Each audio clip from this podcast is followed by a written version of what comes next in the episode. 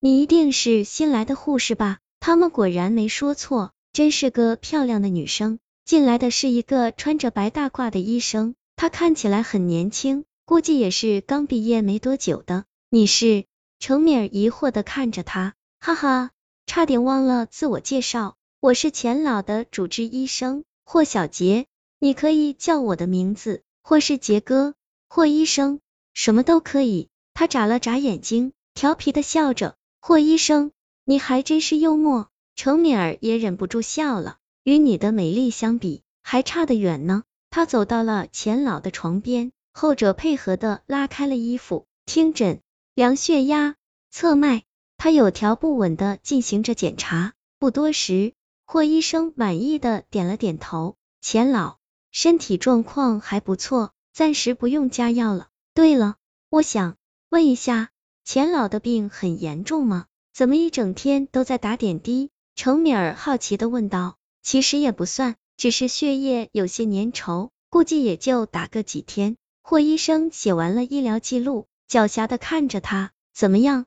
今天过过的还好吗？程敏儿不知道他的意思，只好唯唯诺诺的点头。我是想说，他这里有点问题，不要跟他多说话。如果确实无聊的话，当做笑话就可以了。霍医生指了指脑袋，提醒道。程敏儿当然明白他的意思。但他还是觉得有点不对，虽然病历上说他有妄想症，但经过一天的相处，他却没有发现类似的症状。钱老一切都很正常，难道这只是间接性的吗？在他思考的时候，霍医生做了个再见的手势，之后便离开了房间。他无奈的卡看了眼手表，三点十五分，现在离下班还有两个多小时，他只好又拿起了手机。忍受这种枯槁的静坐，沉默的气氛持续了很久。到了四点多的时候，钱老终于放下了书本，长长的出了口气，终于看完了。程敏儿好奇的问道：“嗯？”钱老点头道，他指了指桌上的杯子：“你能给我倒一杯水吗？”“好的。”程敏儿领命而去。当杯子回到钱老的手中，他一饮而尽。钱老，我可以问你一个问题吗？程敏儿终于忍不住了，开口问道：“问吧，你以前是做什么的？”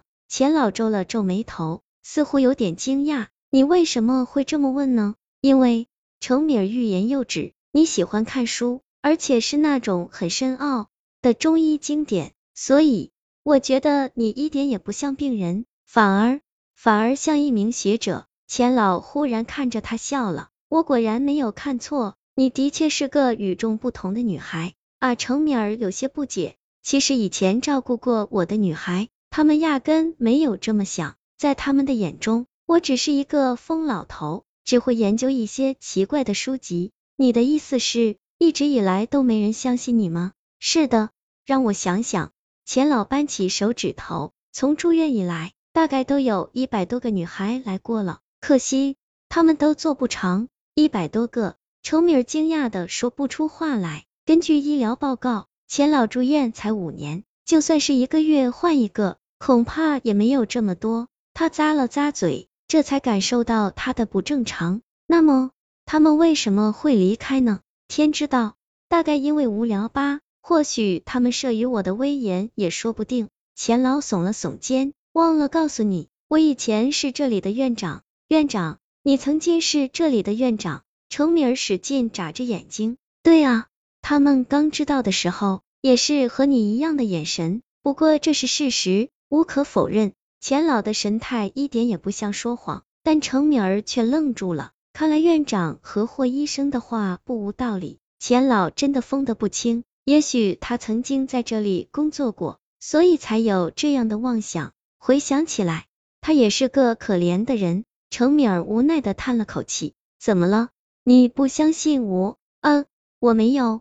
他不自在的回答道。我可以告诉你这里的事情。钱老开始介绍医院的情况，他说的很详细，跟护士长的介绍大同小异，而且还有些涉及到医院的秘密，比如说档案室，还有医学实验室的位置。程敏儿听得入神了。他当然不知道是否杜撰的，但至少可以看出钱老思维敏捷，条理清晰。